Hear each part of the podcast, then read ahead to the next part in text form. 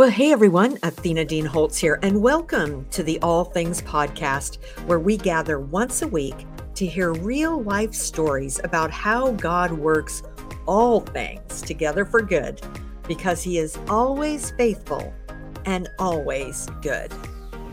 Welcome to today's All Things Podcast.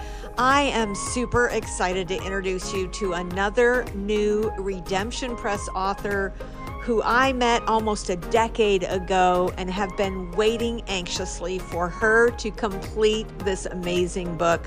Holly Lou, Justice Kuhn, and her new book, Salty.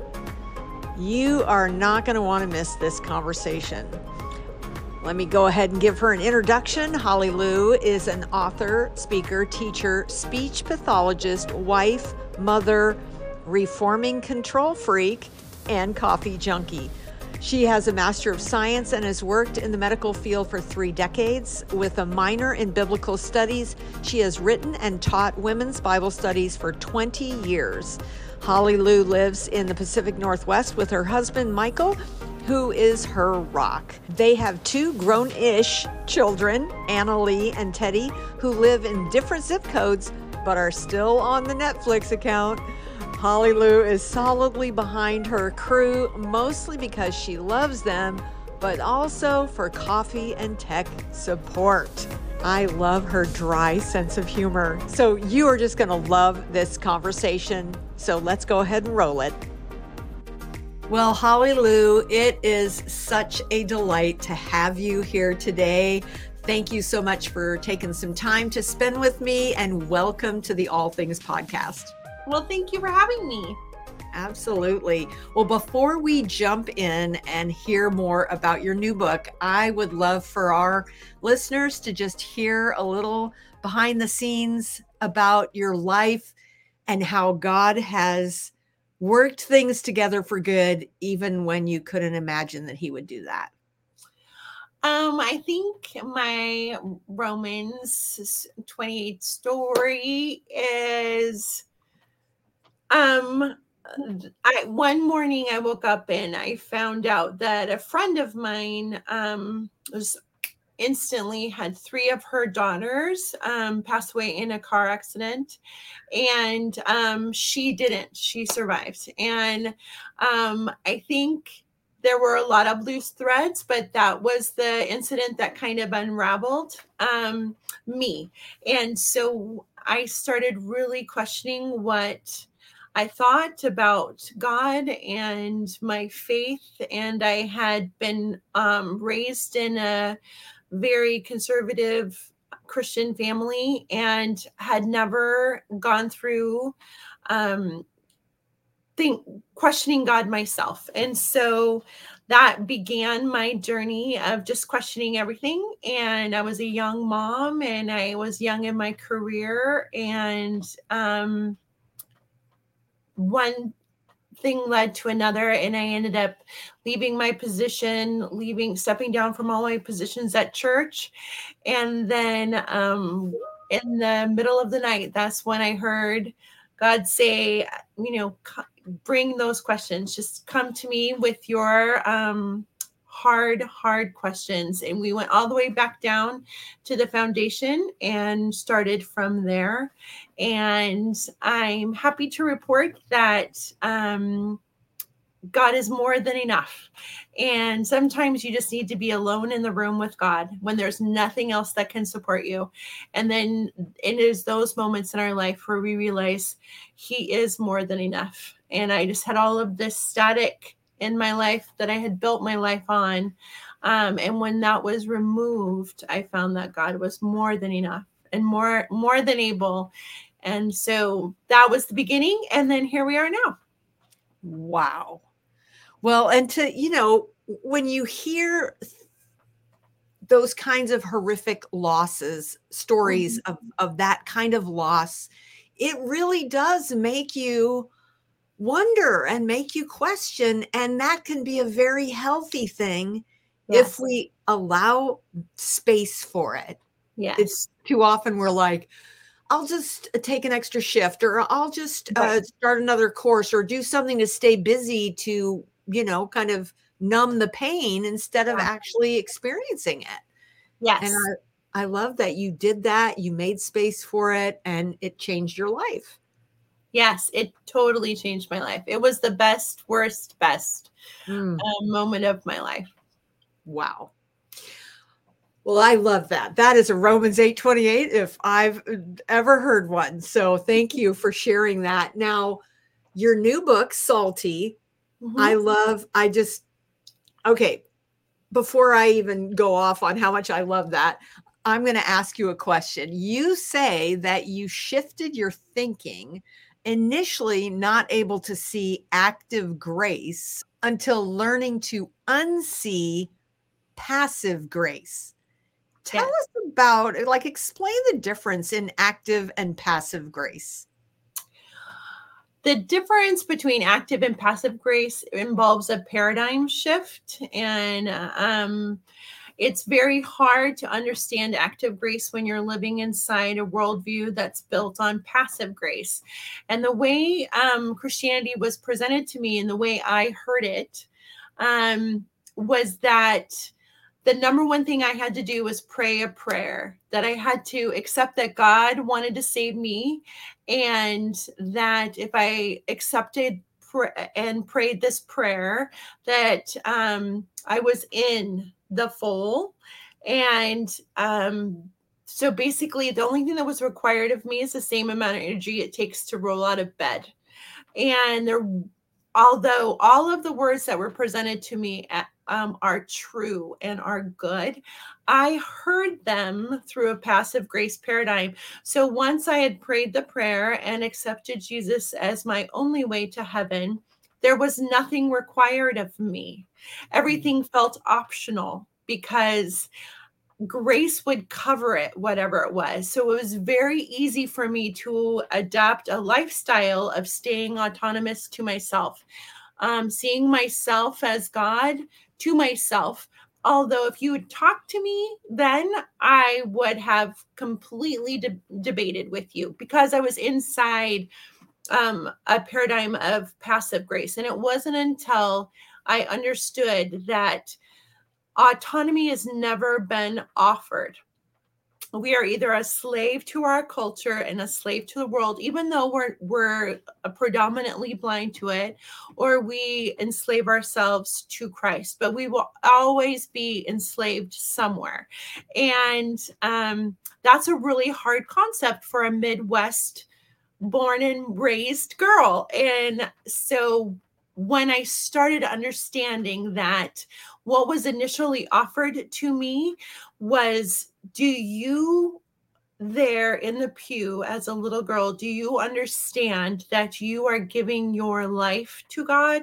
That you are saying, I am now your bond servant. I now, my whole life, my whole passion is to follow you and to be made in your image, um, to conform more and more into your image. And so, um, I think I shifted from passive grace, which was accepting God on the terms that He was saving me from hell, which I deeply appreciated, to an active grace paradigm. I choose God because He is God.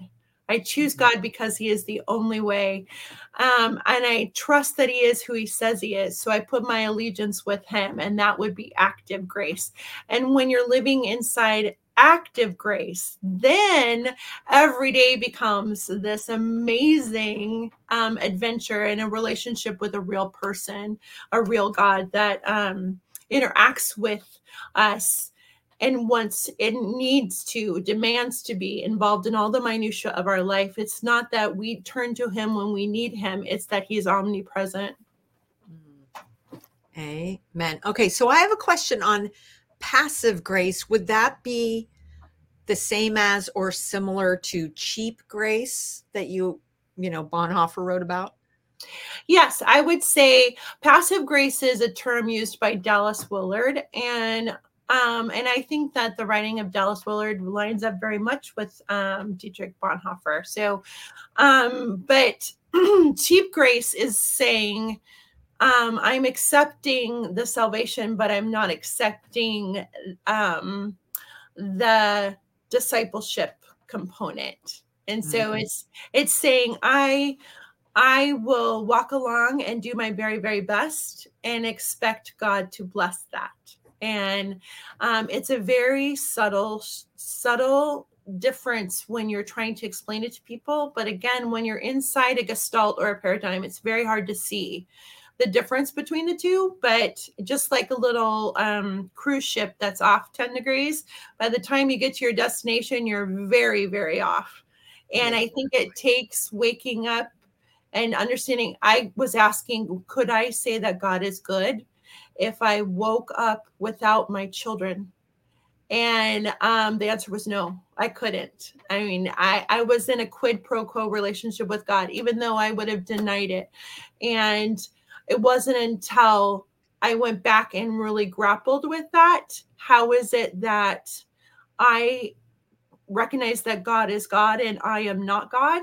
And um, I clarify those roles that um, now uh, living a life based on active grace, there's so much more security and so much more freedom because I'm not fighting to protect what was never mine to begin with. Mm. That's powerful. Okay. So, your book says that lukewarm faith allows us to profess a certain belief while functionally acting on another belief you've hit on that a little bit already, but expand a bit on that and give us an example from your own life.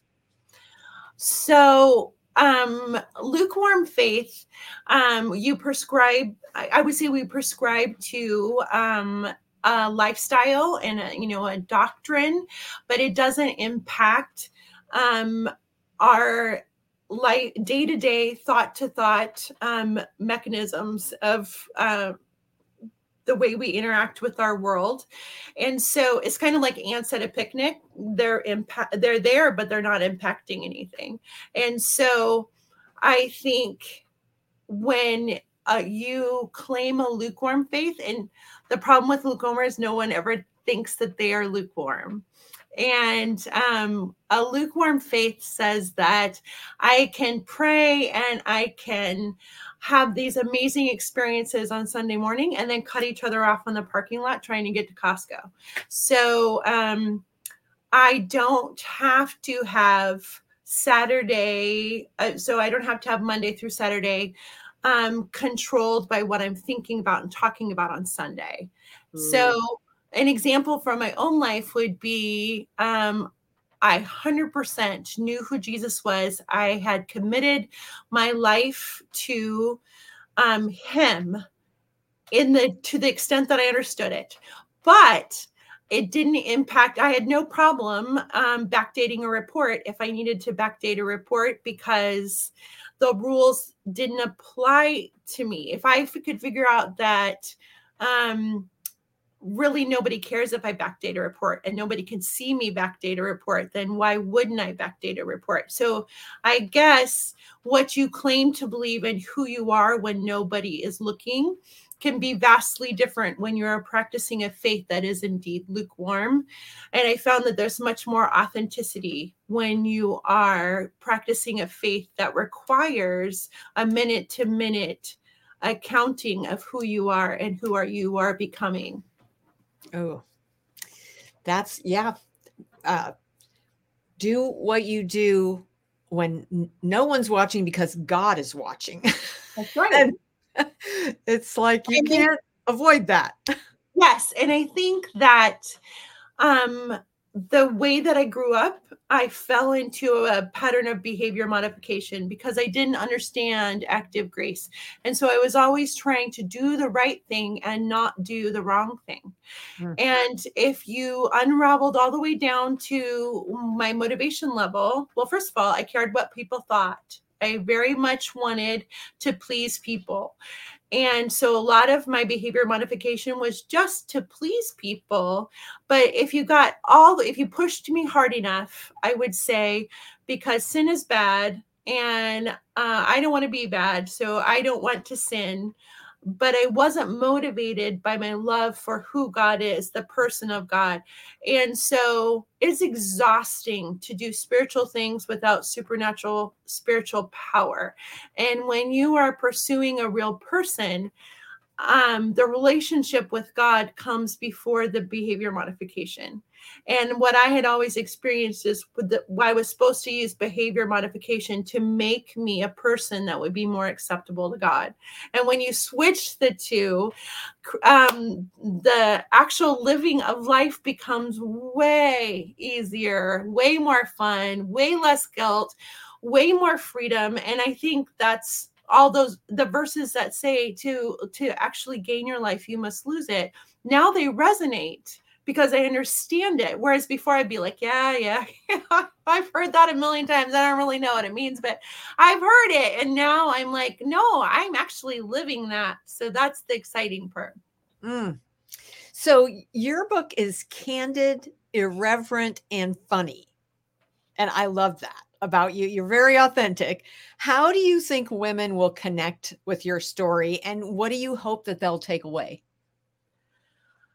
I think I I think I wrote the book that I always wanted to read and I I mm. wanted to read a Bible study or um, a devotional written by somebody who pushed back on every single requirement asked of them. Um, like the Beatitudes are hard, and um, we we never sit around and allow ourselves the freedom to, to talk about when we think what God is asking us to do is unfair. Um, and so I wanted to read a, book by someone who questioned um, why we were being asked, like, why should I get up in the morning if my children are gone and say that God is good? How could that be remotely fair? and um, why don't we hold god accountable for those things and that's what um, i think i wanted somebody just to have that conversation in a way that made to demystified it and you weren't a bad person if you had those thoughts. And so and then of course um if you can make me laugh then um it's disarming and it makes me um less defensive. And I think that our hearts always leave a door unlocked. If you can make me laugh, then there's a way for the Holy Spirit to get in because I'm relaxing a little bit. And so the only way I get through my days is to have lots of time to laugh at myself and mm-hmm. to um it, uh to find the human journey funny and ironic and i think that's what i included i wanted I don't take myself seriously, but I do take my faith very seriously. Mm-hmm. So I was hoping that that's what would come across in the writing. Well, and it sounds to me like you're giving the reader permission to question and to say, God, I don't like this, or to at least admit how they're feeling so that God can be present in that and they can recognize where they need Him to change them I mean, we, right. we all need him to sanctify us. Right. But we have to do our part too. Yes, and I think it's the real conversations with God that that's where you gain your traction. And um the the only time the transformation is a personal experience. So there's no amount of church attendance and no amount of bible reading and no amount of um, religious or uh, practice that's going to change you. It's a personal interaction with god. And that those personal interactions for me started with me saying uh, no i'm done. I, I can't do this. I'm um I'm unfriending and unsubscribing. And um, that's when he met me right there and he said, This is what I've been waiting for. I've been waiting for you to put down what you thought you knew and to let me teach you from the foundation up again. Mm. So good. Okay, so as we're wrapping this up, I want you to explain what you mean by your subtitle, The Deconstruction of the Good Christian. And do you describe yourself as a good Christian? Well, I think that I am in a state of recovery from being a good Christian. Where I grew up, um, good Christian is synonymous with good person. And Ooh. so you could say, oh, you should buy your car from so and so. He's a good Christian. And basically, that meant this person's probably ethical and they're not going to cheat you. And it was just a shorthand for identifying people that were um, good to interact with. And the deconstruction deconstruction is a really um, kind of a catchword right now but it's mm-hmm. basically saying i'm stopping um, doing what i'm doing if i don't understand um, the purpose behind it and so it's that slow like let's slow everything down and actually ask these hard questions and um, all the verses that have never made sense before they you know they were held accountable. I'm like, what does it mean to say, um, the joy of the Lord is my strength? And what does that mean um, when I feel no strength? Does that mean that I have lost the joy of the Lord? And so asking all these really hard questions would be my form of deconstruction. And so I took off a worldview that had been prescribed for me and that I had happily followed, which allowed me to remain autonomous to myself, I thought. And then got all the way down to the level of saying, I choose God because God is God. I put all of my trust in Him because He is our only hope. And then allowing that to reinform how I read the Bible and how I interact with people and then how I do the day to day thing. So, um, yes, I would say that I am still in a state of recovery of being a good Christian because I'm still very much concerned with what people think and I'm always trying to please people. But at the end of the day, he has much more of a foothold in my mind and my heart than he ever had before. Mm. And that is so, that is just so powerful because, you know, normally in this time in our culture, seeing deconstruction connected to a subtitle could make people think, oh, she's deconstructing the faith and she's walking away and saying, I'm not a Christian anymore. But no, it what you are doing is making you more of a follower of Christ. Yes. Because of the intimacy and the relationship that's there, not just doing the rules and doing the things that you know are going to make people like you and be happy with you. Yes. I love everything about the title because the word salty is a, mm. is a little bit um, irreverent and um, very cultural for someone who's potentially a thorn in the community.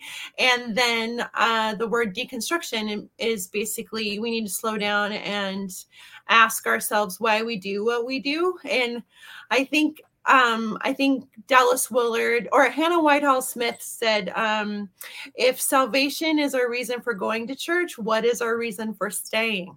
And um, once you have it, then why why keep doing all the good things? And i think that was the thing that i couldn't reconcile. I'm like exactly. It's very hard to understand. It's very easy to explain how to become a christian but not easy to explain how to live like one. And um so everything about the book i i I would never want to um, ruffle any feathers that didn't need to be ruffled. But I definitely think those of us who have um, followed Jesus since we were this big um, are allowed room to go and really think about why we believe what we believe. And I believe that we'd be better for it if more of us took the time to do that. Absolutely. I am that 100% because if we don't have that personal experience with him where he's shown us who he is, he's made himself real to us, he's mm-hmm. made us recognize he's God, we're not, and that we do what we do because we love him, not because we mm. want to get from him or we want to right. get people to say, aren't we, a, you know, that we're such a good Christian. Yes, exactly. That's it. Totally. Yeah. Mm. I love it. So, okay, if we have people listening today and they want to find you online or connect with you somehow, what is the best way for them to do that? Uh, I have a website, hollylou.speaks.com. is um, and it's just h-o-l-l-y-l-u um, speaks.com and that's the easiest way to get a hold of me and then um, then the book is available um, through redemption press and also on amazon and everywhere books are sold right everywhere books are sold that's All so right. exciting to say that out loud well, this is just such a delight because I met you nine years ago, and to think a long God, time. God had to do all sorts of things to get us to this place, but it's just yes. so neat. So yes. Neat well, God bless your ministry. Thank you so much for being willing to ask the hard questions. That is so many people in churches today just swallow what's given to them and go along with the flow and and don't you know don't ask hard questions. And then that's why we're so shallow you know? That's right. Yes. So i think i think we all can grow and um, become uh, closer to our sweet jesus if we just allow ourselves to um, consider that our comfort wasn't his first concern. you think? Definitely more interested in our holiness than in our right. comfortability. That's right. Oh my gosh. Well, thank you so much for taking the time. God bless your ministry, my friend. Well, thank you so much. Well, thanks so much for joining us today for the All Things podcast, brought to you by Romans 828 Bookstore and Redemption Press. If today's episode encouraged you, we would love to have you share it with your friends on social media and maybe even leave a review on Apple. That will help the algorithms get us up higher to the top when people are searching for podcasts that can bring them hope and encouragement. So, thanks again for joining us today, and I look forward to seeing you again next week. Bye for now.